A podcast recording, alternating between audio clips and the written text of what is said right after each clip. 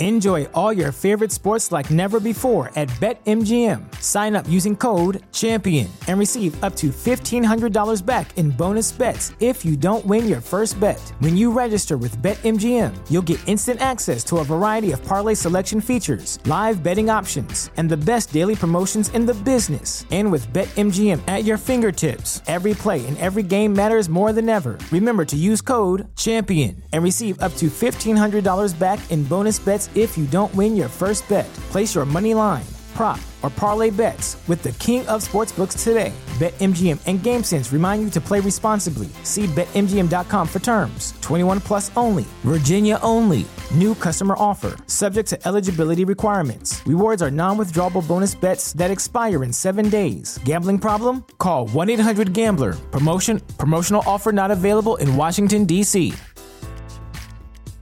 Say goodbye to your credit card rewards. Greedy corporate mega stores, led by Walmart and Target, are pushing for a law in Congress to take away your hard earned cash back and travel points to line their pockets. The Durbin Marshall credit card bill would enact harmful credit card routing mandates that would end credit card rewards as we know it. If you love your credit card rewards, tell your lawmakers hands off my rewards. Tell them to oppose the Durbin Marshall credit card bill. When you say what ifs, like what? If they didn't get injured? I think you can make that assessment. We would have had a much better chance of winning uh, against a very good team that I think deserved to win, and I think they should be congratulated for sure. Um, but, it, you know, it's possible the outcome might have been quite different if these guys were healthy.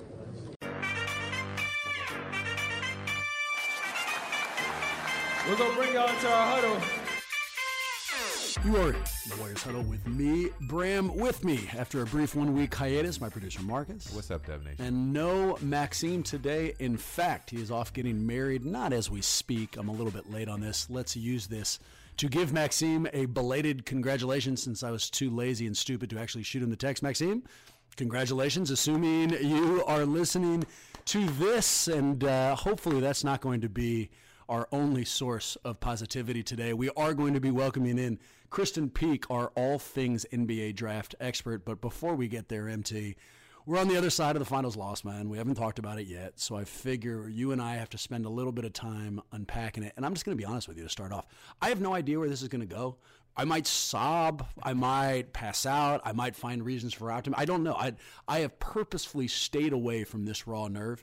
You know, in, in fact, one of the worst things about this loss has been all the non basketball fans in my life who knew that I was a Warriors fan who come up and like casually offer me condolences and they're trying to be cool and making me feel better. But all they're making me do is relive a goddamn loss that I want to have nothing else to do with. But I digress. We got to talk about it a little bit today. We do.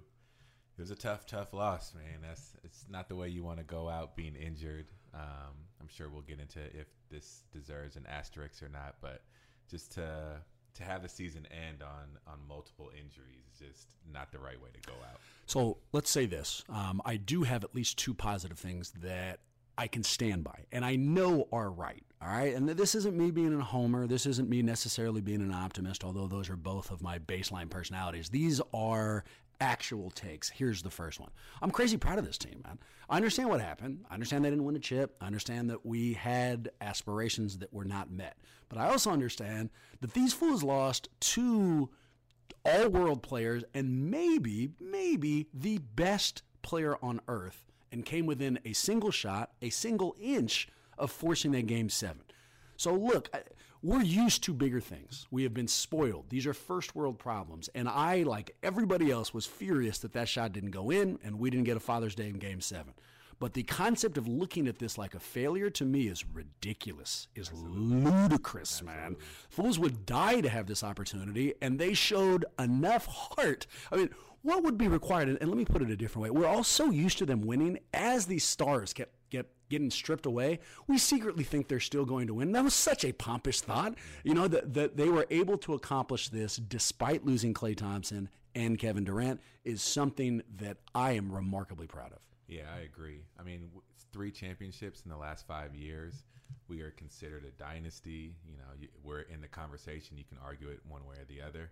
Um, it was a hell of a run. We won won 73 games. We were back to back champions. We were, as you said, a shot away, an inch away, a Steph Curry three point shot away from forcing the game seven with two of our better players out and a hobbled Boogie Cousins and a torn cartilage pectoral from Kevin Kevon Looney. So, um, super proud of the team. I think it just showed the heart of the champion, and Yes. it just, to me, it just reinforced that they deserve to be there, and they showed that it wasn't just luck. They actually had a lot of talent and had a lot of coaching behind it. There's a quote I'll occasionally unleash when I'm trying to motivate somebody. I don't think I totally understand it, but it, it absolutely applies to this scenario. And what it says is that oftentimes you are so focused on what you want to achieve, you don't actually recognize what you have achieved. Mm. And that's exactly what was up with this. Mm. Look, I, I wish they won, man. I'm not going to tell you, like, I left the arena hell of happy when they missed that shot. I was hella pissy. But now that I've had a little bit of time to kind of look back and recognize what they had to accomplish to even reach where they reached,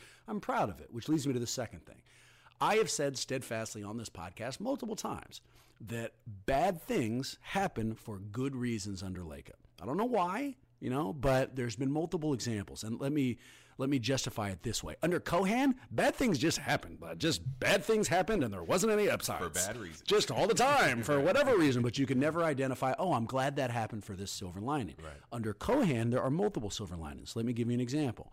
Steph under hurts. Lacob. Uh, I'm sorry, under Lacob. Steph hurts his ankle initially, right?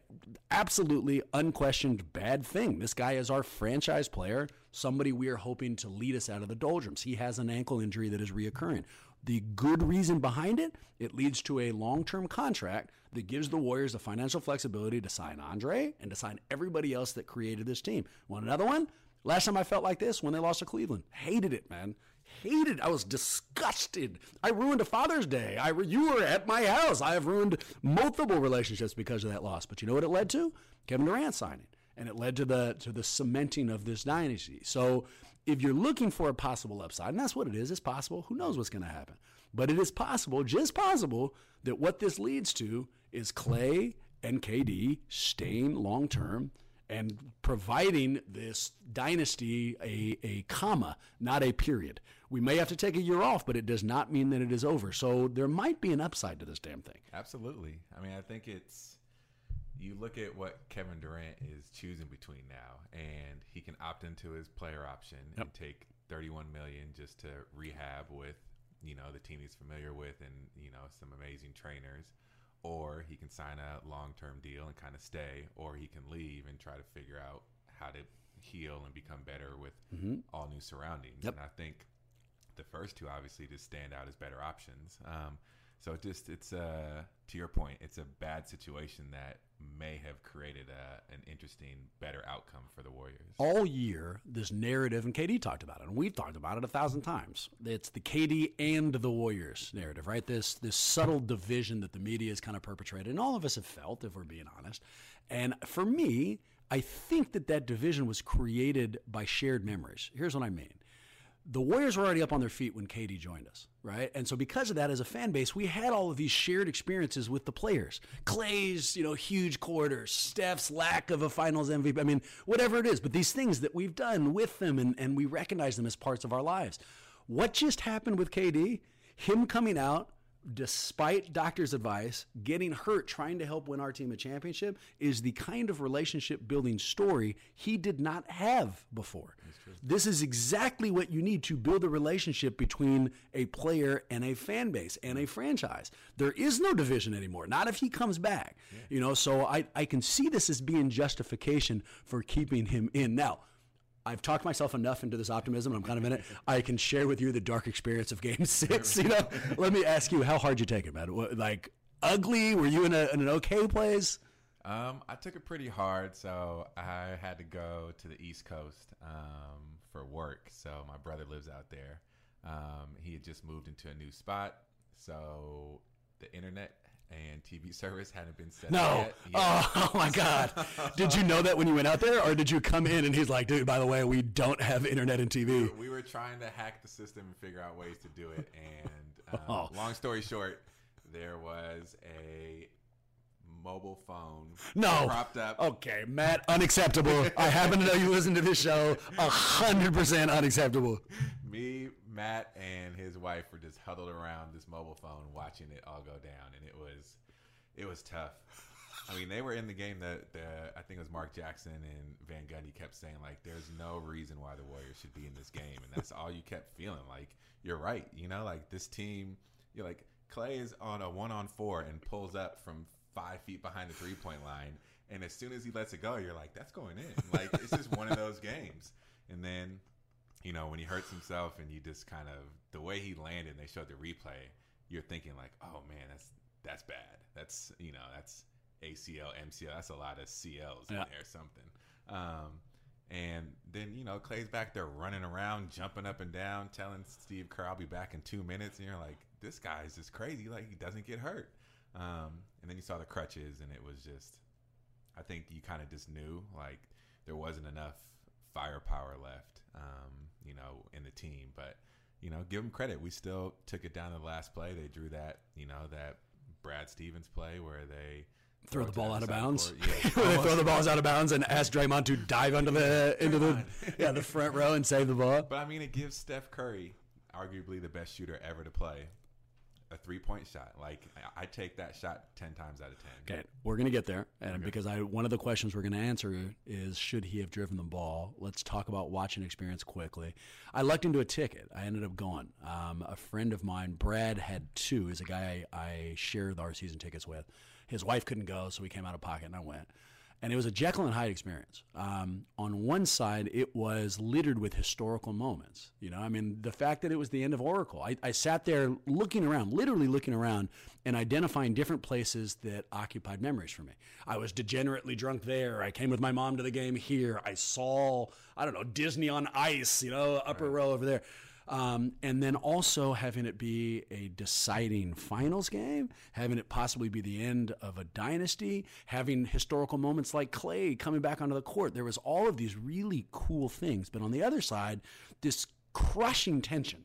You know, I mean, like I was aware of that the entire time, but I did not have fun for a single second of that game. Even when they were winning, I didn't. It's just like you were talking about. It was like this suffocating feel of they were always coming. It's like being followed by Pepe Le Pew. Didn't matter how many we got up. Didn't matter if we were down. He just they always seemed to be there and always seemed to have an answer to what we wanted to bring, which was frustrating as hell. But I will say that Oracle's crowd showed. We, we've done nothing but give them shots throughout the year. They stood up for every single minute of that game. Some people didn't even sit down during the timeouts. It felt like a college game, which was awesome. And they gave everything they had. I mean, they really did. There was nothing left to give by the end of that thing. So it was what it was. We left it on the floor, but it was so damn frustrating, man.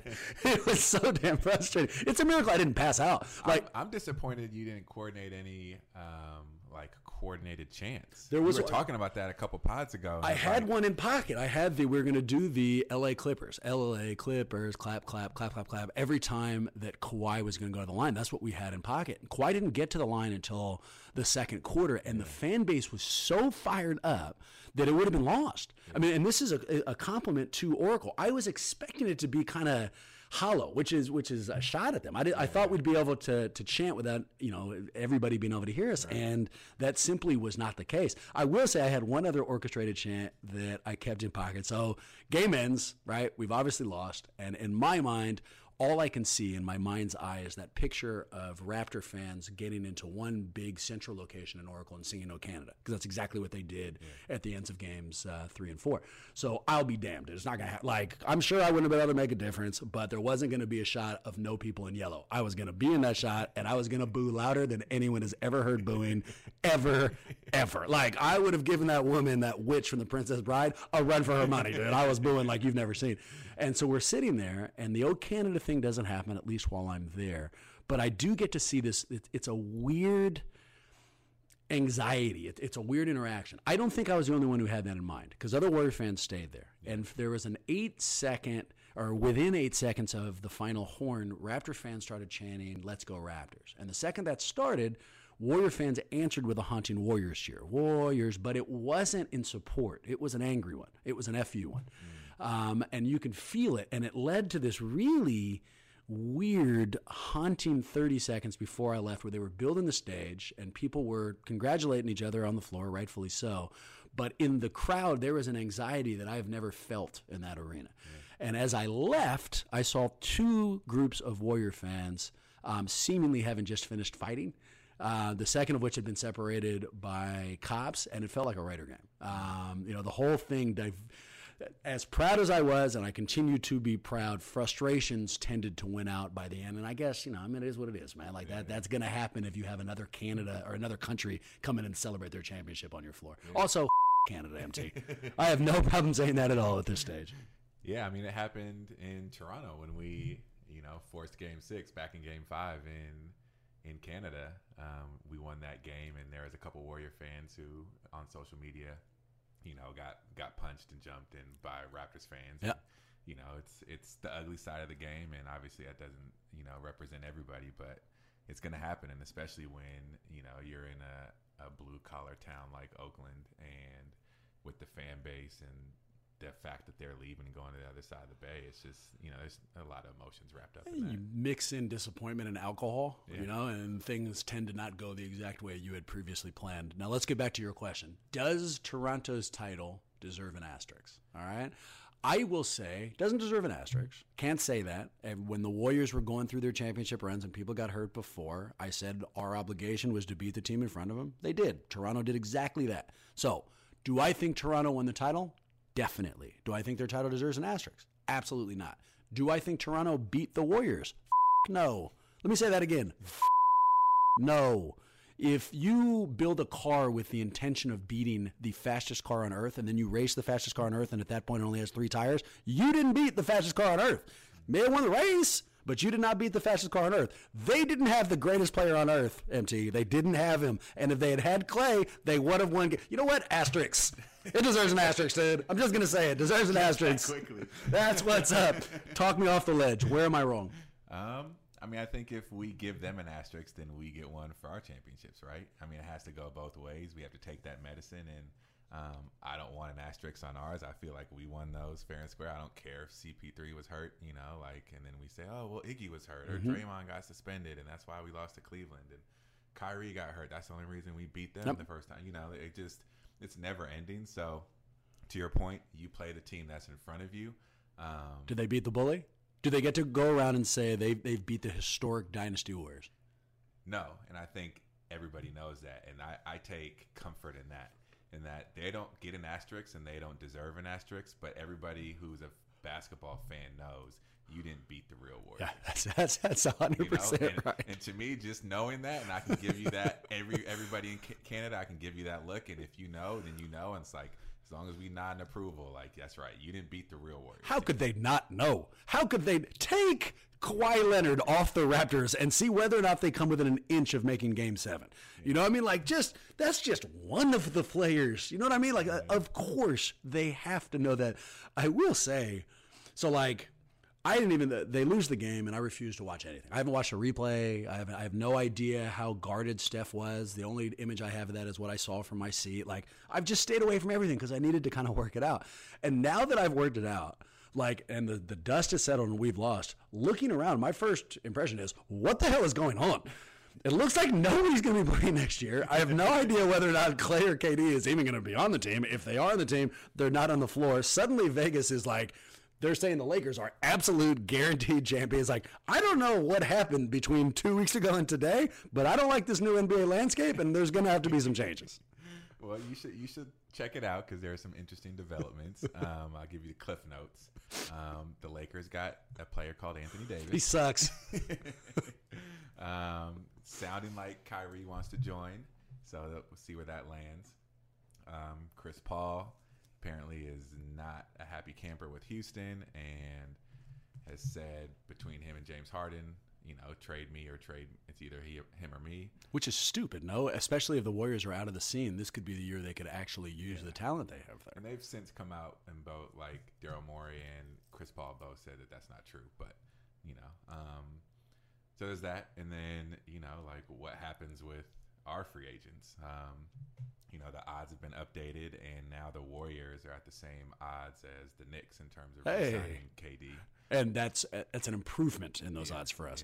All right. I think it's plus 250 or plus 350. I forget which one, but the Nets have fallen all the way down to plus a thousand. Um, a couple other teams are in there, so you know I think it's it'll be interesting. I mean, Klay sounds like he's definitely going to sign as long as it's a max offer. You sign it, and then he'll just push it right back. Let me give you some assumptions, and then let's make some guesses. All right. I want you to assume that Klay resigns and and KD resigns. Vegas got it right. Even money, whatever it is, he is back. I also want you to assume that they are out for the full year. We're going to be our our go to sports medicine guy, uh, Dr. Kyle F. Chun, is going to be joining us on the next pod. He will break down what we can expect uh, healing wise. Will they be Klay and KD when they come back? All of that stuff. But for now, let's assume they sign with us. They have to sit out the full year. All right. First question: Warriors without those two players. I don't think they're a playoff team. Like I, I, I mean, just fire off some names for me, right? I mean, some some teams just right off the top. Let's see where we get. I mean, Rockets. These are not not finished order. Just teams who probably finish ahead of the Warriors. Rockets probably. Utah probably. Uh, San Antonio probably. Lakers probably. Uh, I mean, fair enough. Portland. Okay, Portland probably. OKC. OKC probably. New Orleans with the talent that they've now acquired and surrounded themselves with. They're kind of young. I don't know. They'll battle for the eight spot. I'm at least put them in there. Denver, definitely. Absolutely. By the way, I'm at eight right now. Um, Clippers. Clippers, there's Especially nine. they get Kawhi. Okay, so there's a real reason. Dallas. that- A real reason to believe Another next year. Doncic. Okay, and and uh, uh, what's his name? KP. Um, so under that analysis, there is a real chance the Warriors do not make the playoffs next year, even if Steph plays 82 games, right? Also, under that analysis, what, what I've said already, this is a pause, not a period. We're going to be sitting Klay, sitting KD, expecting them both to return the following year where we resume all this. So, the downside of doing that would be Steph burning career minutes, right? Like, even if he's out there and he doesn't get hurt, all of these players have a finite amount of minutes they can play. Nobody knows that amount. You don't find out until they retire, but every minute they play is, is one off that counter. So, if all of this is true, should the Warriors come up with some reason, some excuse, some he wants to go play baseball for Steph to sit out a full year?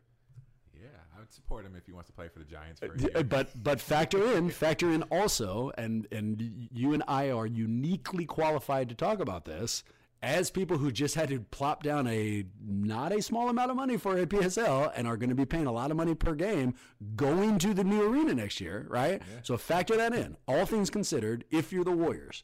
Can you even consider sitting Steph long term? You know, like how does this analysis go? Yeah, I mean, I feel like it's an interesting question because the mix of Warrior fans that are going to go to the Chase Center aren't Warrior fans that have been long enough fans that they would appreciate Sit the 'em. team taking a mulligan for a year. Right. You know, so you have to please half of the fan base that doesn't understand that, and the other half that does.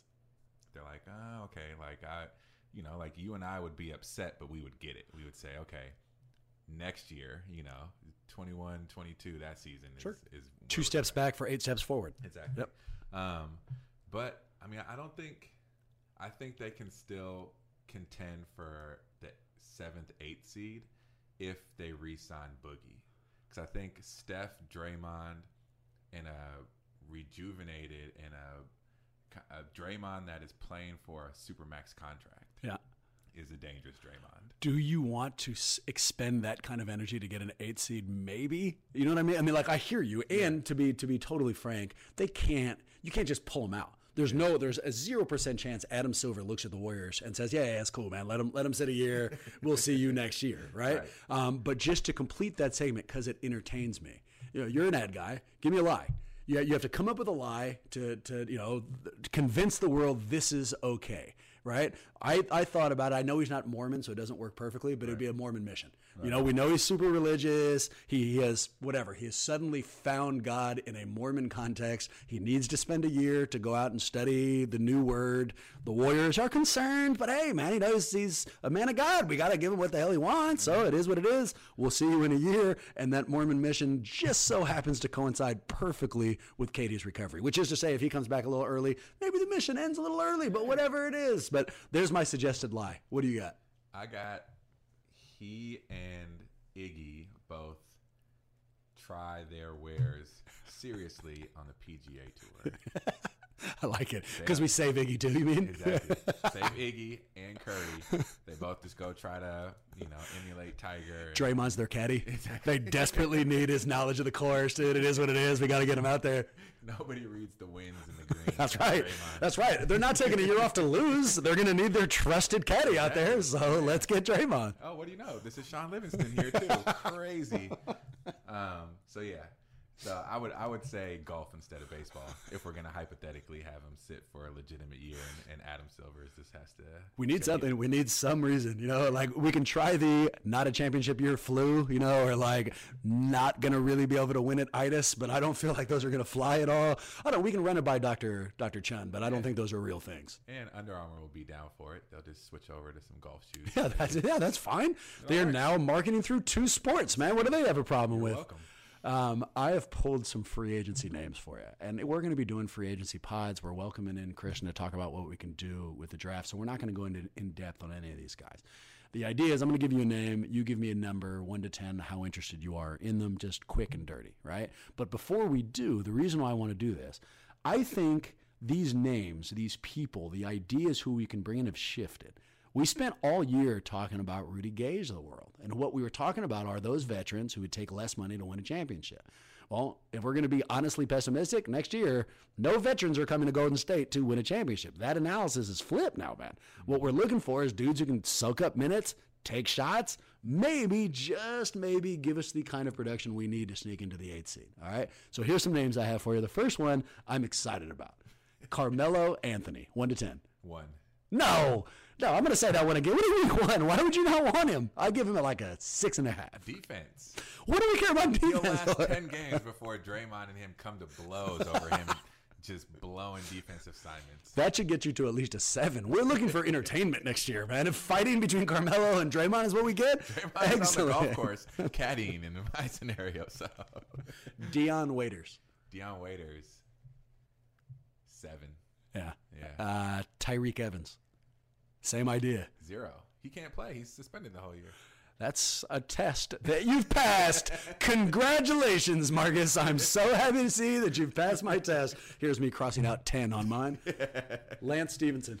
Lance Stephenson. Oof. That's basically unsuspended Tyreke Evans, so you can't be too you can't be too heavy. I'm gonna go three. So none of these guys, the, with the exception of Dion Waiters. I think Dion Waiters fits because he hits big shots. Um, if you can focus him and put him in the right kind of structure, I think that he'd be a really good player. Can I tell you that in my version of events? So I, I wrote this thing. This is our the the outline. It was done for at least an hour before he came. Then I was reading some other article, hopped on Twitter, and somebody mentioned the words Carmelo Anthony, and like an epiphany. I was like, "Oh my god! Oh my god!" I wrote, I wrote in Carmelo Anthony, and I had this whole image of like, I would tell you Carmelo Anthony. You're like, "What? What? I didn't even thought of that." And then you're going to tell me it's amazing. So zero is not what I anticipated. Man. Zero. I'll give you a name. Maybe they'll give you that epiphany.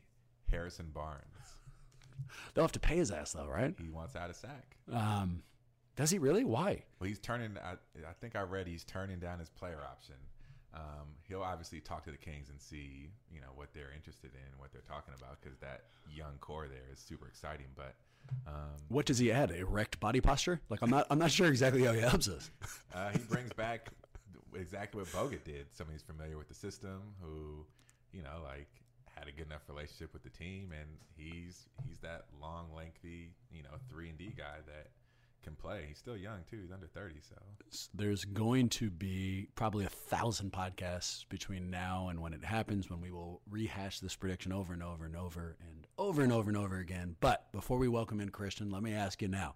While we are both soaking wet of the emotion from game six, while the landscape is still ever changing, will the Warriors be in the 2019 2020 NBA playoffs?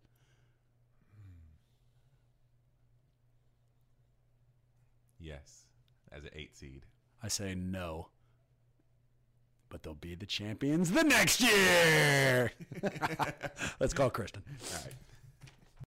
I can't tell you guys how fired up I am to announce that rejoining us in the huddle, an 11 year veteran of Yahoo Sports, where she's covered the Olympics, the Super Bowl, the Final Four, UFC title fights, and focused on college basketball specifically for the last half decade, our NBA draft expert, and a woman who is heroically trying to run a marathon on every major continent. Miss Krysten Peek. What's going on, Krysten? Hello. How are you guys? KP, what's up? Eh, we're doing all right. I, if I'm being honest with you, I am both a little bit depressed now that the Warrior season is over and a little bit lazy. Every time I think about your goal of running marathons throughout the world, it just makes me feel like like a fat ass, if I'm being honest, dude. Like I'm, I'm not running anywhere, let alone on different continents. I know. Well, correction. I have run on every continent. The next one I'm trying to do is the North Pole. So I hit South Pole and North Pole. Boom. So that's the next one. Thanks. Right when I couldn't feel lazy enough. Krysten to the rescue. Where does this podcast find you, Krysten? Where are you at? I am in New York City. It's draft week. It's my favorite week of the entire year. I love this week. It's kind of a full circle moment for me when I get to see all the players I covered in high school and college realize their dreams and see their parents and it's pretty great. And I always say to them, I'm like, you know, when I see them in, in high school and I know they're going to be an NBA player, I said, you know what? In two years, you're going to be an NBA player. And I'm still going to be doing the same old thing. So, do you, you do you cash in on those predictions? I'll, I'll, you've, I'm sure, already picked this up. I am, you know, as neurotic as anyone you'll ever meet. And I would, if I told a high school player, hey, I think you're going to make the NBA, and then actually saw that high school player at the NBA draft, I would absolutely go and like casually drop, hey, do you remember when I told you that you'd be in the NBA? Yeah. You know, are you as shallow as I am, or do you play it a little bit, uh, a little closer to the vest? I'm more of like the hysterical older sister that is like, I remember you when you had braces and like and I just I it's very like like this emotional thing. They're like, whatever, I'm an NBA player now. Chill out, KP, you know. that would absolutely be me. I feel like doing that with you right now just because you're at the draft, but I'm trying to hold it back.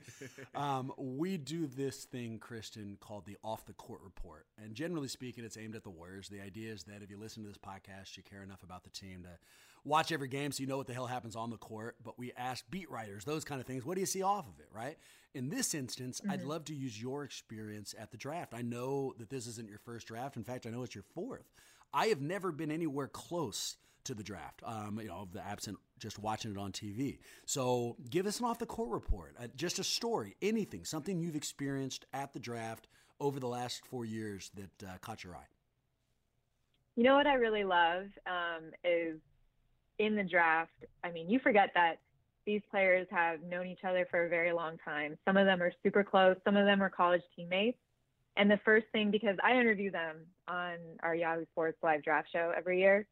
And so the first thing, because all the, when you get drafted, all you do is run from interview to interview to interview to photo op to whatever.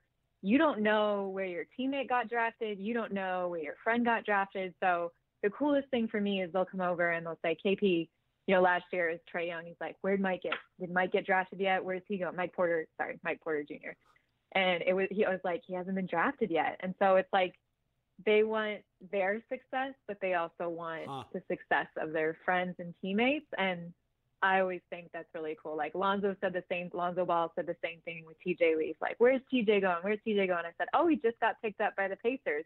And then Lonzo just smiled. He's like, oh, good. He wanted to go there. So I always like that. Another funny story was, do you guys remember how much Puma spent on on players last year? Like yeah. sponsoring players. Obscene amount. It was unbelievable. it was an obscene amount. And what do they do? They get freaking centers and power forwards, right? So you've got the number one, two pick in the draft. You've got the uh, the number one and number two pick in the draft, and DeAndre Ayton and Marvin Bagley Jr. or Marvin Bagley the third, and then you've got Mike Porter Jr. or whatever at 14, and a couple other guys but you talk to these fans that are excited about these two players, and you're like, "Oh, cool! They just signed with Puma. Are you going to buy their shoes?" And the fans are like, "No." they, they and I just thought that was so funny. I was like, "Oh man, I know Puma doesn't want to hear this." And it's like, has anybody bought any of their shoes? No. Yeah, let the record reflect. I'm sitting here in a Puma sweatsuit, just so you know. I am all the way decked out. Uh, Krysten, have you experienced the other side of that? So you're talking about and I can associate with, you know, you uh, establish a relationship with these guys and then you get to see them at the height of their experience. They are literally realizing their dream. But the other side to that coin, although Mike Porter went at 14, he didn't slide all the way into the second round. But every now and again, we see that that green room disaster, right? Somebody who's watching their their nightmare slowly turn. I'm sorry, their dream slowly turn into a nightmare because they're not getting picked where they thought. So for you, have you ever had somebody who you had a relationship with, somebody who you gushed over like a big sister, but then watched them slide way further in the draft? Yes, and I'm going to say a name from last year. Like, I don't even know if anyone will remember, will remember him. Trevon Duval, the starting point guard at Duke. He was the number one point guard huh. coming out of high school. And he didn't shoot the well at Duke because I don't know what it is about point guards there. Like Tre Jones had to elect to go back to play a second year because he wasn't going to get drafted. He didn't shoot the ball well, but neither did Trey Duval. And when you're in a Coach K system where he's feeding the one and done, and you got Tyus Jones's little brother coming up behind you, it's forcing a player like Trevon Duval to declare for the draft when he's not ready. And Trey didn't, Trevon Duval didn't even get drafted. He's in the G League. He's on a two way, but to see someone that was the best point guard in the country in high school to little less than two years later not even be a speck on the radar was heartbreaking. It was like I saw him at the summer league and I was like, what happened, Trey? Like I don't so that yeah there's definitely two sides of that. He's like i just got to work harder now. And i'm like I, you know you're just saying that because people tell you to but i know this sucks. Do you hedge him? I mean so like i would even if i didn't believe it be like i still think you're an nba prospect and a great player and the best point guard i've ever seen and i don't know why you didn't go like top 10 do do you find yourself trying to comfort him? Or do you know like that's not doing anybody any good and you know just just play it above board Oh no, I am always always going to encourage players that you know that I saw what they're capable of, and if this is the way to their like maybe he's going to be one of those stories where he's in the G League for seven to eight years and then finally he gets called up. Like you never know. But if this is his path, then everybody has a different path. Sure. Look at Ja Morant, like under the radar, he just kept going to camp. I just talked to his dad tonight, like we just kept sending him to camps. We just kept going to tournaments. We were doing everything and anything we could to get him seen, to get him a scholarship, and that was our path, you know. Um, so I don't know. I like it's funny. Pete Thamel, my coworker, he said we're prepping for a draft show. he said Krysten will never say anything bad about any player that she's ever covered or anything. It's like, well, it's true because I mean, I believe in them. they should all go number one. yeah, Undoubtedly. It's, here's here's my big NBA draft analyst. It's a tie. It's a tie. all of them, all 60 players. I think that they should draft no. all 60 with the one pick. Well, I tell you what, Krysten, we not only need your experience and your eye for talent, we need your optimism. So mm-hmm. Warrior fans are finding themselves in kind of a weird place, right? We we rewind the clock. I don't know, a month ago and the last thing I was oh, worried man. about was the draft. We are sitting on top of a dynasty. I don't care who's coming in. It could just be a lottery pick, right? I mean, like a like a lottery ticket. It's somebody who might be able to pan out, might not. Now, today, totally different. Not only does this roster need to be remade, but it's possible that we need to get somebody out of the draft who can play right now because we just lost Klay and we just we we may be re-signing KD, but he's not going to be able to play. So I need you, and we're going to start at the end of the draft, right? The Warriors have the 28th yes. pick and the 58th pick. And what I'm looking for are just names people who you think can help the Warriors and who may still be available when we're picking both at the end of the first and at the end of the second. The end of the first, I'm going to tell you a player that not a lot of people know about because he hasn't been, you know, talked about, but he's starting to sneak up the draft boards. And I'm telling you, if he is sitting there with the Warriors pick, you better hope to God that they pick him up because he's like exactly what you just said. NBA ready, instant impact player, and he's a big. So I mean, you won't you won't need like Draymond Green, poor guy, like covering the five every time down the court. And the guy I'm talking about is Bruno Fernando out of Maryland. Um, he's almost 21 years old. He's six foot ten, solid 240. Uh, and every every team that I've talked to, I'm telling you, he's been so impressive in these pre-draft workouts that the Magic were looking at him at 16, huh. and they're like, "Well, we don't need we don't need a big. We just drafted Mo Bamba. We have Aaron Gordon. We need a shooter because God knows we don't know if Markelle Fultz is even going to play a single game this year, right? So the chances are they won't choose him. But then how much farther down will he quietly slide? And if he is there with your guys' pick at 28, I think that would be a huge steal. Another name I've seen is Darius Bazley. I'm a little less excited about him only because he elected, he was a five star coming out of high school. He elected to not go to Syracuse because he said, I want to go the G League route, right? So he was going to go to the G League, then elected, oh, wait, never mind. I'm not going to play basketball at all. I'm just going to work out. And then Rich Paul, because Rich Paul is his agent, uh, went and got him a million dollar quote scholarship with New Balance. So now he's represented by New Balance. He has a million dollars, but how good is he at basketball? Right. So I've seen him at 28. Um, I also like Lu Dort but he's a little on the younger side. I don't think he'd be able to. He'd be more of a project, but he's the guard out of Arizona State. Um, he came out after his freshman year. He's the freshman player of the year. Can score with the best of them, but is still very turnover prone. And I just don't know how he'd, he'd adjust with the tempo of the NBA so far. I remember when we had you on last, um, your answer to this question was PJ Washington. and it was before he went PJ Washington and played really well, and everybody kind of figured out who he was. So I, I think he'll be gone before then. One name that I'm, yeah. I'm hoping slides all the way down um, for two reasons. One, I think he's the next kind of Iguodala, and He's coming back from an ACL tear, which is right up our alley of what we're dealing with right now, too.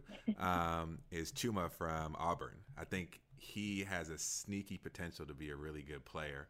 Um, I'm hoping he slides. I don't know if he will. I'm, I'm guessing that some team will take a flyer on him, you know, in the early 20s, and we won't have him. But if he slides back that far, do you do you think he's a good fit? Because he had lottery upside, right? He was yeah. one of the only names who I actually knew by doing a little bit of research this morning. In fact, Krysten, let the record reflect, I am crazy bitter at Marcus for dropping that name. I was going to try to impress you by saying it. I wasn't sure how to pronounce it, so I'm kind of left on the outside. And if I bring it up later, pretend like it's the first time. Yeah. yeah. okay, got it. I don't know who Chuma Okeke is. Exactly. No, I I um I really like Chuma Okeke. I think he's another great guard, or he's another great wing that can come in right away. He hit so many threes in the NCAA tournament. Come on, it was unbelievable. Like he was letting them fly. I don't think he'll go in the first round. Are you thinking they might take him at 28? I'm hoping so. I mean, I think if he's there, if um, the guy from Purdue, I'm blanking on his name, the guard who can, who can shoot. Carson Edwards. Yeah, Edwards. I think if it'll be between those two if, if Carson's available. I'm hoping they they take Chuma. I just think he would be a good fit. So let me ask you guys this, and I, am going to assume that I'm speaking for a large majority of our audience, and I'll, I'll admit ignorance. I wasn't watching college hoop. I, I was so pompous with the Warriors' success, I didn't think they would need to turn to the college ranks to get better. I was wrong. They do, right? So these names you guys are throwing around right now. Are any of them capable of, of contributing to an NBA team next year? I mean, and obviously we'll, we'll have to see. But you guys who have watched this, do any of the of the people you just mentioned, is there one of them? Are, are there all of them? Which one of these these guys can actually participate in an NBA season right when they come in? Who do you who? What do you think is the biggest need for the Warriors? Do you think it's that you think you need another guard? I do. I, I, think yeah. And, and, so as it currently stands, right? Because we don't know who the hell they're going to pick up via free agency. But if right. the needs are reflected by its current roster, and we know, for example, that Klay is gone, um, and we don't have the guard play that I think we'll need. I think we need someone to usurp you know, 15, 20 minutes at least off the bench in a guard role. And and it's not you know the Warriors are so positionless it's you know it doesn't have to be a guard or shooting guard or point guard, but just somebody who has that skill set. Yeah, I mean, I I think Chuma would be great. I don't think he's gonna. I think he'll still be there at 28. I really do, and that's because, I mean, I don't hear a lot of teams talking about him in the first round. So I see him falling more to like the 32 to 36. So he might still be there. Like he's just a solid contributor, like you said, like a true wing. He had tw- he averaged 12 points a game in Auburn led them to a Final Four. Um, so, and he's a, he's a little bit older. He's a sophomore, so he stayed two years. So that is a little bit better than Lu Dort out of Arizona State, who is coming after out after one year. Um, and then I, I guess that's why Darius Bazley is there, kind of in the wings. You know, he's a little bit taller. Um, I think he moves better in terms of what he was as a high school high school prospect. you could definitely see that NBA potential. But after sitting out a year, like I was really hesitant on Mitchell Robinson going to the Knicks because he did the same thing and he sat out a year, but he was great. He didn't skip a beat. He was a great shot blocker, a great contributor for that uh, sorry Knicks team that they had this year.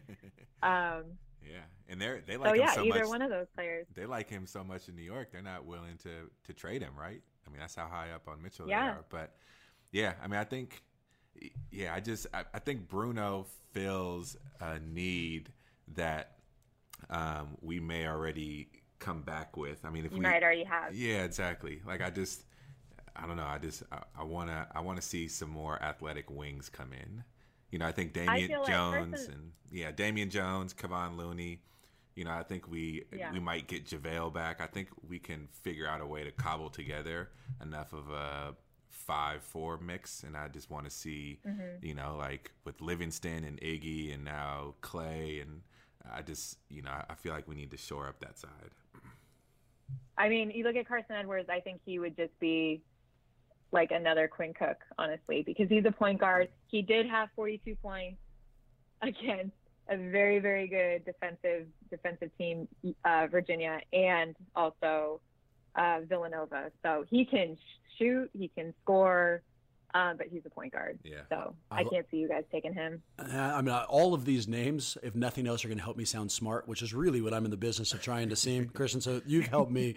Um, I, I want to ask you this, and it's it's a random conversational whiplash question, but I really want your opinion on it. So, from an uneducated position, the whole I'm going to skip college and jump start my professional career by playing professionally makes sense to me, right? That like I remember back when Jeremy Tyler, a name from the past, went to Israel for a year, and I thought that was a really good idea, and the Warriors drafted him. and He was terrible, and it seems like it never works. If they go to the G League, if they go overseas, whatever it is, whatever um, substitute for college that we've seen tends to not play in the way that that the players want it to. Why is that? Do you think? What is it about the the college ranks and NC2As that prepares these guys better, if that is in fact the case, than like the G League or the the professional start? I would say so. There's there's kind of two layers to this answer, right? It's for kids growing up and watching March Madness and seeing the big games like Duke versus North Carolina, that sort of thing. Like if you're a competitor, you want to play in those situations. You want to play in March Madness. You want to be there at the end and competing for a national title. Secondly, is when you're in college at a big time university, if you're good enough to be at like a blue blood school, you're on charter jets going from game to game. You get the best food. You're the big man on campus. Everything is easy for you. You've got all the attention, right? Where in the G League, you fly commercial. You're on Southwest flights. Right. Like if you're 6'10, who can like so you got to get on a Southwest flight, you know? And I mean, not to get into the FBI stuff, but if you're also a top player, I'm sorry, you're also making money. So this whole, oh, we'll give you $150,000, come play in the G League. The kids are like, well, I'm already making that, and I can play with my friends. let's just let's call a spade a spade. But what's interesting to see, there's there's been a couple players that have elected now to go play overseas in Australia. RJ Hampton, who's going to be a top five fish draft pick next year, he's a point guard out of Texas. He elected to go play over in the Australian uh, professional league for the New Zealand Breakers, and um, he chose that over playing at Kansas and Memphis, two heavy hitters, two really good schools. So that surprised everyone. And then here comes Melo Ball trying to be relevant again. And he decides he's going to go play over in the Australian Basketball League with uh, Illawarra.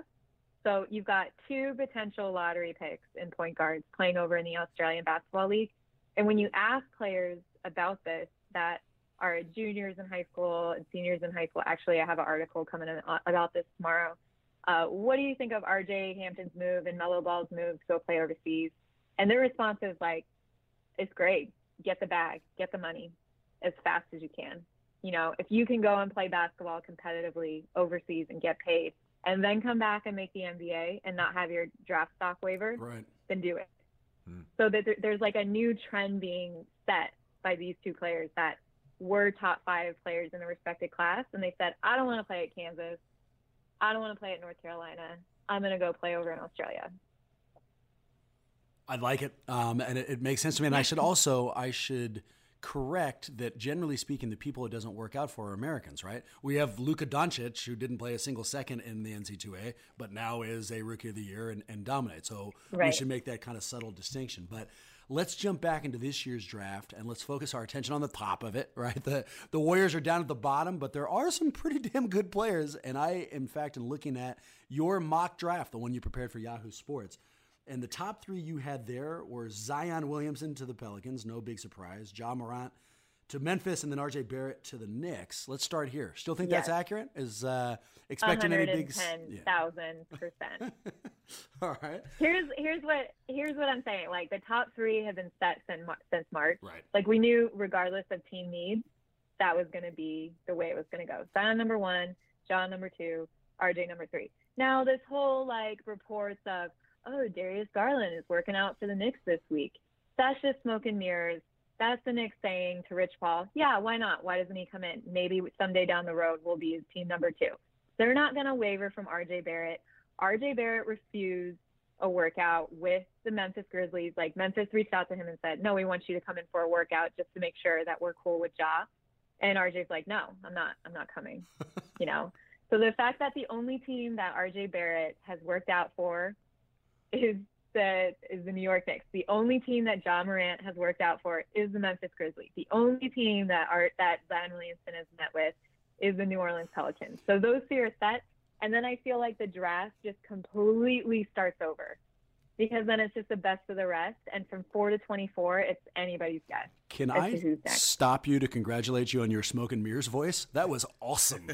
yeah, maybe we'll have somebody other than RJ Bear. That was like both condescending and illustrative. I really enjoyed that. But let's dig in then to the front half, right? Before the draft resets. And I got some follow ups for all three of these guys.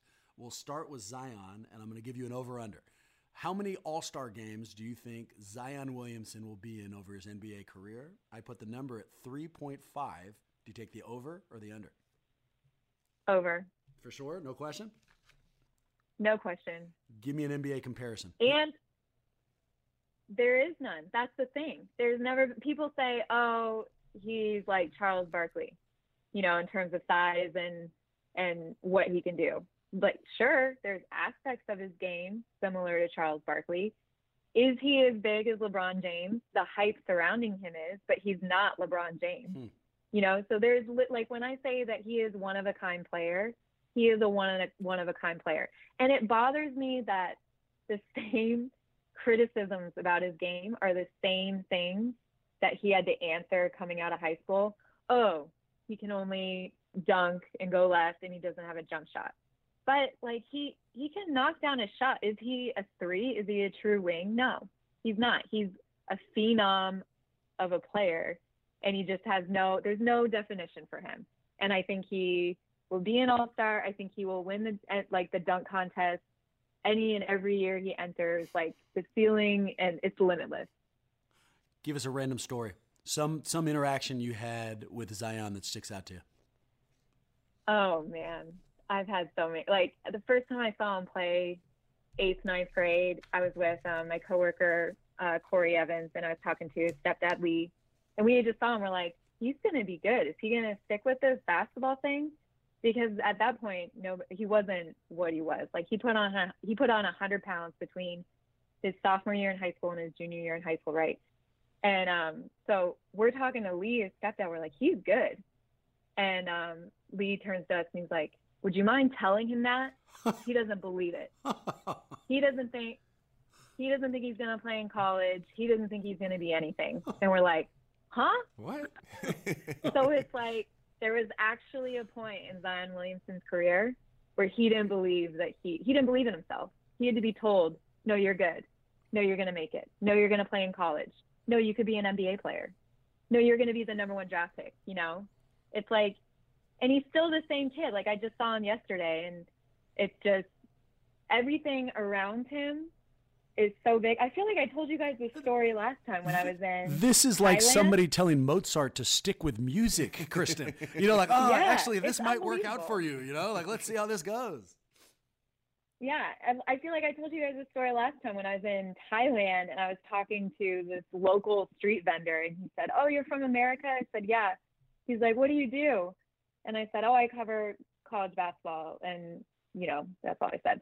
I didn't want to explain to him. And he goes, "Oh, that Zion Williamson is really something." in Thailand, in Thailand, people know who Zion is. Like that's unbelievable. That's crazy.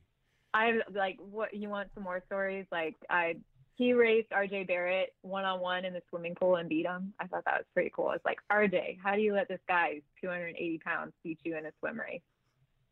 What, I stroke? don't, I don't get that. What stroke? Freestyle? Were they running? What? What are they? Freestyle. Where, was, oh yeah, it was, was. Memphis watching or something? he just didn't want You should have used the smoke and mirrors Yeah, voice. exactly. um, going on to the number two pick. Um, same questions though. So for Ja Morant, we have the over under of All Star games for him at three and a half. What do you think? Over under for Ja? Uh, you guys, you know, I'm like, I'm really positive on all players. I feel like I'm just gonna say over for all three. Is is RJ uh, three and a half as well? No, he's one and a half. Yeah, but we can make it three and a half. it's 17, Krysten. What do you think? Perennial All If it 17, I'd say under. I know. I think Ja's gonna be great. I think he's the most ready player in this entire draft. I think he's got a really good head on his shoulders in the sense where he has goals for himself already, and he's a student of the game. Like as soon as he saw that he was going to Memphis, he told me he started watching film of his teammates, like Jaren Jackson. Oh wow. Like, come on. And he, he just said, he's like, I want to know how to hit him in transition. I want to know where he wants the ball. It's like, so I've been watching film on my teammates so I can come in and be a, pet, a better point guard right away. Like for so for me, someone who is a student of the game like that, and it's not about the money, and it's not about the fame, and it's just about what playing basketball.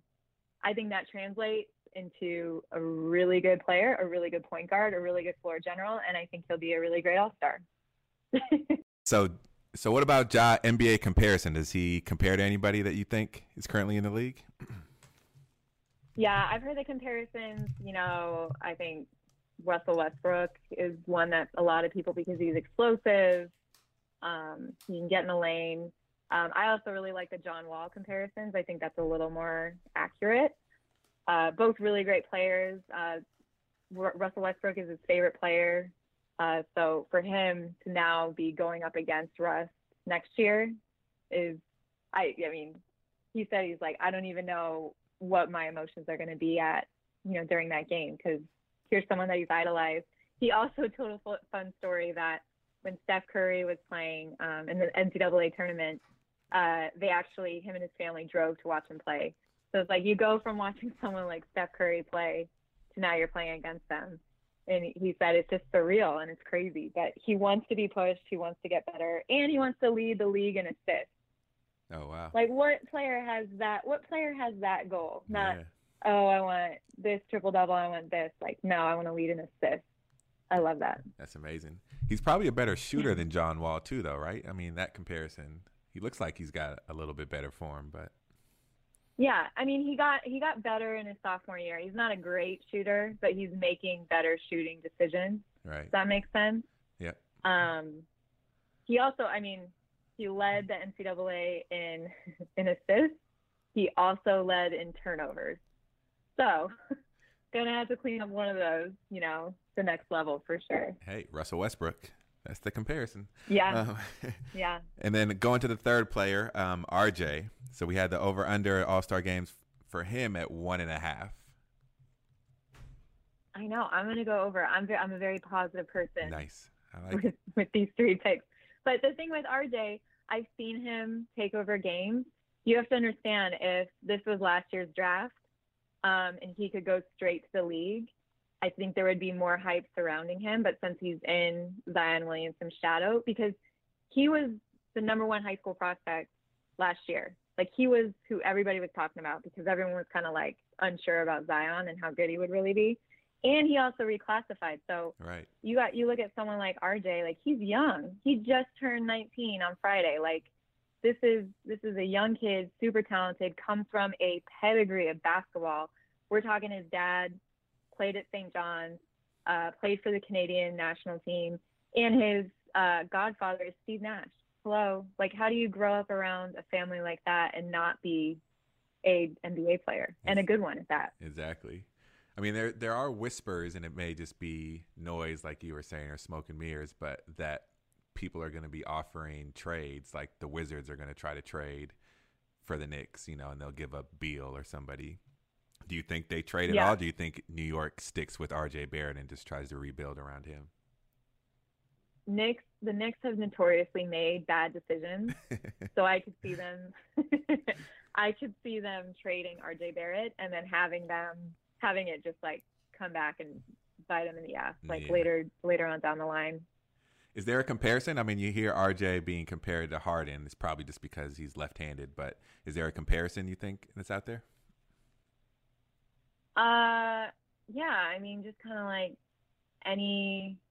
I mean, I guess Harden would be a good one. Um, I would say Kevin Porter is more Hardenish than, um, than RJ Barrett.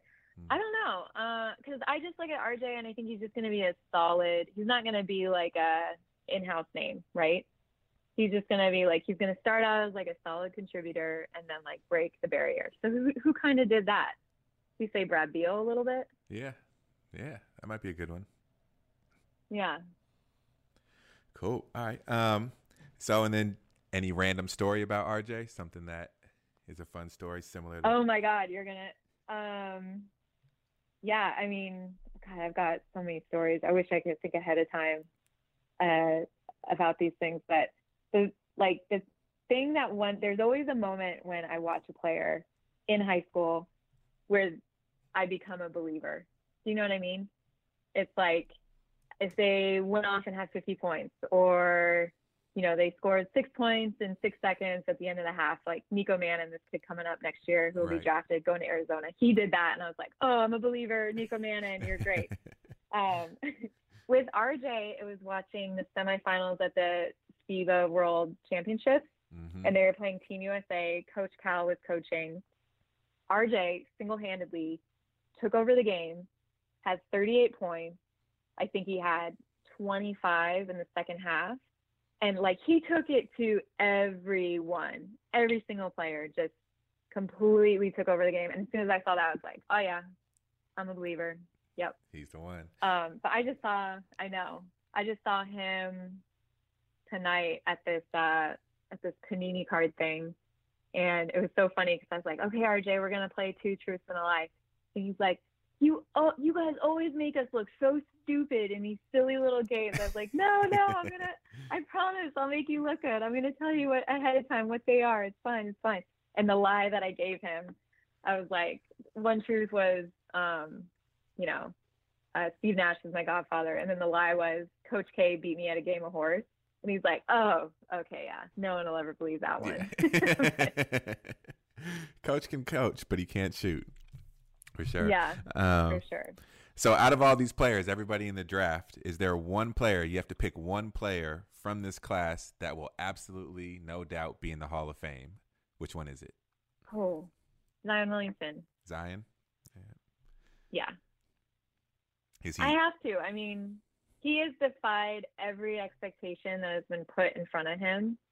And not even like a little bit. It's been, you just like, he came back from blowing out his shoe and sitting out six games and had a near perfect game against a tough North Carolina.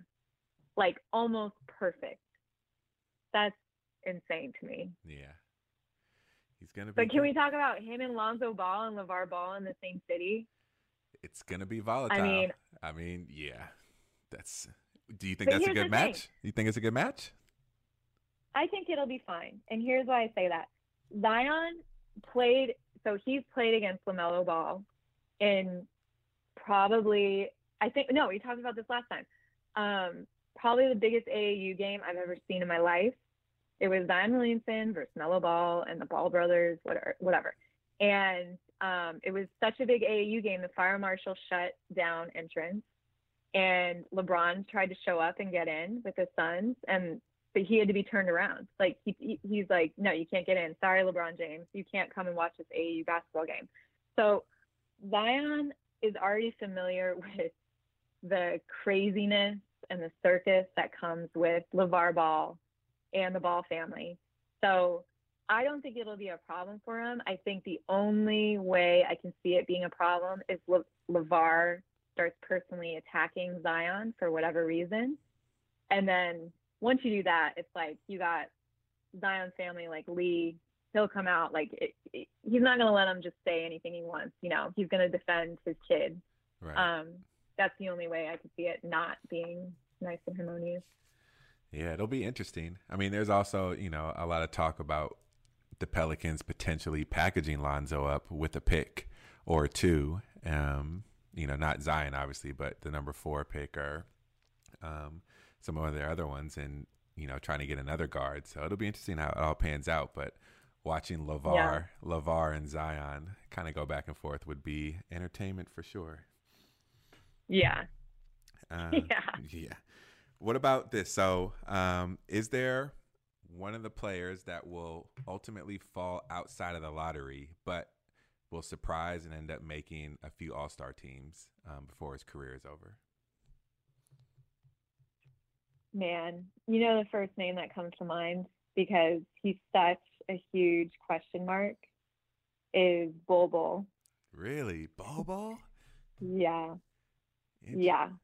Like we're talking, we're talking about a guy who's seven two. He played nine games. He shot fifty six percent from the three, 52 percent from the field. Like nine games, that's that's not bad. You know what I mean? And as someone at seven two, he's such. It's one of those things where, where if a team takes a risk on him, it's like, well, what do you do with him? He's not big enough in terms of like his size to stay down low, but he can't be a true wing, but he can knock down the three and he's a great shot blocker. So where do you play him? You know? And because of that question mark, it's like he could sneak in and find a lane of his own and become the best person, the best player at that lane. But it, I mean, it's such it's such a question mark. And then you have to think of well, does he really want it? Is it all like will money change him? Because he's had a long history of rappers hanging out with him and you know, one of those, oh, do I go work on my jump shot or do I go hang out with Quavo? You know, right? Like that's those are those are those are the questions in Bol Bol's mind. Um, but he is such he is such a huge question mark for me because he was so so good in high school. He was so good, like dominant good. His game kind of reminds me of former Warrior Chris Boucher, and um, you know, he's now with the Raptors and he was, you know, the G League yeah. MVP and killing it. And, you know, he's super slight frame, but can shoot, you know, rebound. You know, Boucher is obviously shorter um, and a little more nimble, but, um, you know, I could see that comparison going on. And if, if he does well with that, maybe that, that can be something that he rides into your point, finds that, that yeah. unique lane and, and carves out a space for himself in the league. I think Cam Johnson is going to be another great player who's going to drop outside the lottery. Um, Cam played at U- UNC. Mm-hmm. He's definitely the best shooter in the league, and because he transferred from Pitt and had to sit out a year, he's one of the older players, so he's super experienced. And and I heard I heard a scout say when they're watching him shoot, and you know he's just shooting threes from the corner. And one of the NBA guys turned to me and he's like, oh, "When God created a jump shot, that's exactly what he wanted it to look like. And oh, I'm like, man. yeah, true. it's like, talk about a compliment. Right? Jeez. Jeez. nice. All right. A um, couple more questions and then we'll let you get out of there and get back to um, draft stuff. So you don't have to give us a name, but is there a player that is going to be drafted in the top 10 that will be the Adam Morrison or Anthony Bennett of this draft? Again, you don't have to give us a name because I know you're close to a lot of them, but is there somebody who is just a little overhyped and, um, you know, will just ultimately, unfortunately, be a bust?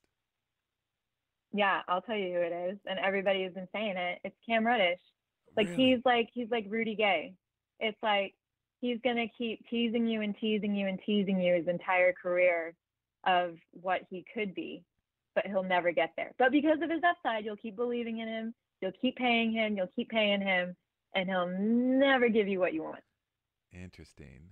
Yeah, because he's got the yeah. prototypical size, and you would think that he, you know, is this great shooter, but he didn't shoot that well last year. And, you know, then you can say, well, it's because RJ and Zion were there. And it's like, I don't, I don't know. It just seems like, to your point, he's, he's got all the tools and somebody's going to pay him for the upside, but you, you think it'll never come to fruition? I hope it, uh, again, super positive because I love Cam as a yeah. player. Um, but I hope it does. But just after seeing what I've seen the last couple years, it's just kind of been the same like, oh well, you know, I'm really good at basketball, so I guess I'll just keep being really good at basketball. And it's not like, no, I wanna I wanna get to this point or this point or this point. Right. You know what I mean? Yeah. But and then again, like he could turn around and be the Jayson Tatum of his rookie season and be that good. Like if he lands at somewhere like Atlanta at number eight, I think that is such a great fit for him just because he knows Trae Young's game so well like they played they played with each other at USA basketball trials in high school. Like, and I think that I mean, talk about someone who can give you your confidence back as a shooter. I think Trae would be great for that because he lets it fly, and if it starts going in, then your shot's going in, and everybody else. You know what I mean? So, I hope he goes to Atlanta at eight. That's my guess. That'd be interesting. I mean, they got Trae. they have yeah. Kevin Huerter there. They, they'd have an interesting little squad if if Cam finds that confidence back. Yeah, and let's not forget he was he was the three point uh, champion at the McDonald's All American Games. So and he made like he made it look like layups. So it's there, like it, you, you can see it. It's there. You know. yeah. Well, well, let's hope he turns it around. Um, okay, we always like to have a little fun, so we have a, a scenario for you. Um, let us know how you would handle it. So, good news is you have to go on a three week road trip around the nation scouting prospects, doing what you love, meeting players. Bad news is there are no airplanes anymore. You're not allowed to take a single flight. You have to drive literally everywhere for the three weeks all across the country. You get one player, past or present, that you've met since you've been doing this to sit shotgun with you and ride along the way for those three weeks. Who do you pick and why? Oh man. Um I thought you were going to say you, you get one player that it's only one player you get to follow every three weeks. And I'm like, oh, now I get to talk about this kid, Emoni Bates, who's yeah. coming up, who's income. um, then you had a little switcheroo. Road trip, buddy. Three weeks. Past or present? Yep. Any, so it can be a current NBA player? It can. Any NBA player, past or present. Okay, you got. I mean, I don't know if you'll love or hate this answer, but Kevin Durant, he's my number one what? forever and always. yeah. Is this still coming back to your fangirl moment with KD? Is that why? A hundred percent. If I have to be in the car with someone for three weeks, it's good.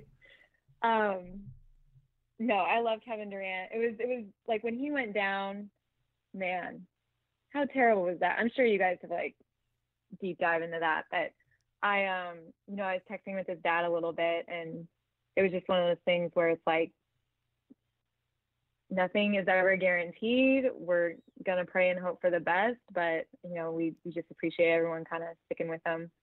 Um, I don't know who would you who would you choose? Um, that's a good question. I don't know. I wasn't ready to answer it myself. I probably would pick, um, probably Klay. I mean, I would just want somebody who I would just have fun with, and I, I feel like I could record those three weeks with Klay, and then just turn it into a, a mini little series and you know sell the rights to that for a little while as well. So um, the stuff that Klay says is just priceless and gold every time. He he doesn't even have to try. So um, oh my gosh, yeah. You know who else I really like because of what you just said? I really like this kid Mo Bamba. Really? He got drafted to um yeah. He is so fun. He's so funny. He's and he's super tall. So like if I'm in my Prius, just imagining him like in my front seat, not being able to fit next to me, is a really funny visual. That is pretty funny. nice. Well, as always, thank you so much for joining us. Um, we really, really appreciate you taking time out. We know you're out there in New York getting ready for the draft. Um, if people want to check you out and see kind of all the hard work that you're doing come come to life, um, how can they check you out uh, for Yahoo Sports and what's going on with the draft? Yeah. Um, so we have a live draft show Thursday night. Um, Yahoo Sports, you can see me interview all the players after they're drafted, which is always fun because I always am able to get a little bit more out of them other than what was this experience like? How excited are you to be going so and so? We talk a little bit more about their personal stories and the way that they got there. Um, it is on Yahoo Sports, so just yahoosports.com. Um, and I think it starts at seven thirty, or like the draft starts at seven thirty, right? Yeah, draft is at seven thirty. Draft draft starts at seven thirty. We go live at seven o'clock. Nice. On Yahoo Sports. Perfect. Yeah. All right. Well, thank you again so much. Enjoy the trip out there, and um, hopefully we'll have you back on soon. It's the off season for us, so we'll slow down a little bit, but always love to have you on, and um, you're welcome anytime. Anytime. Go Warriors, right? right? Thank you. Yes, beautiful. Nice. Big fun as always. If you can't tell, Bram had to leave a little early, so I'm closing us out. Big shout out to KP for taking the time to talk to us while she's out in New York at the draft. If you want more Warriors content, even in the off season, we will still be recording. So feel free to hit us up. You can email us at warriorshuddle at gmail.com or our Twitter at warriorshuddle. Thanks again for listening, and hopefully we'll see you next week.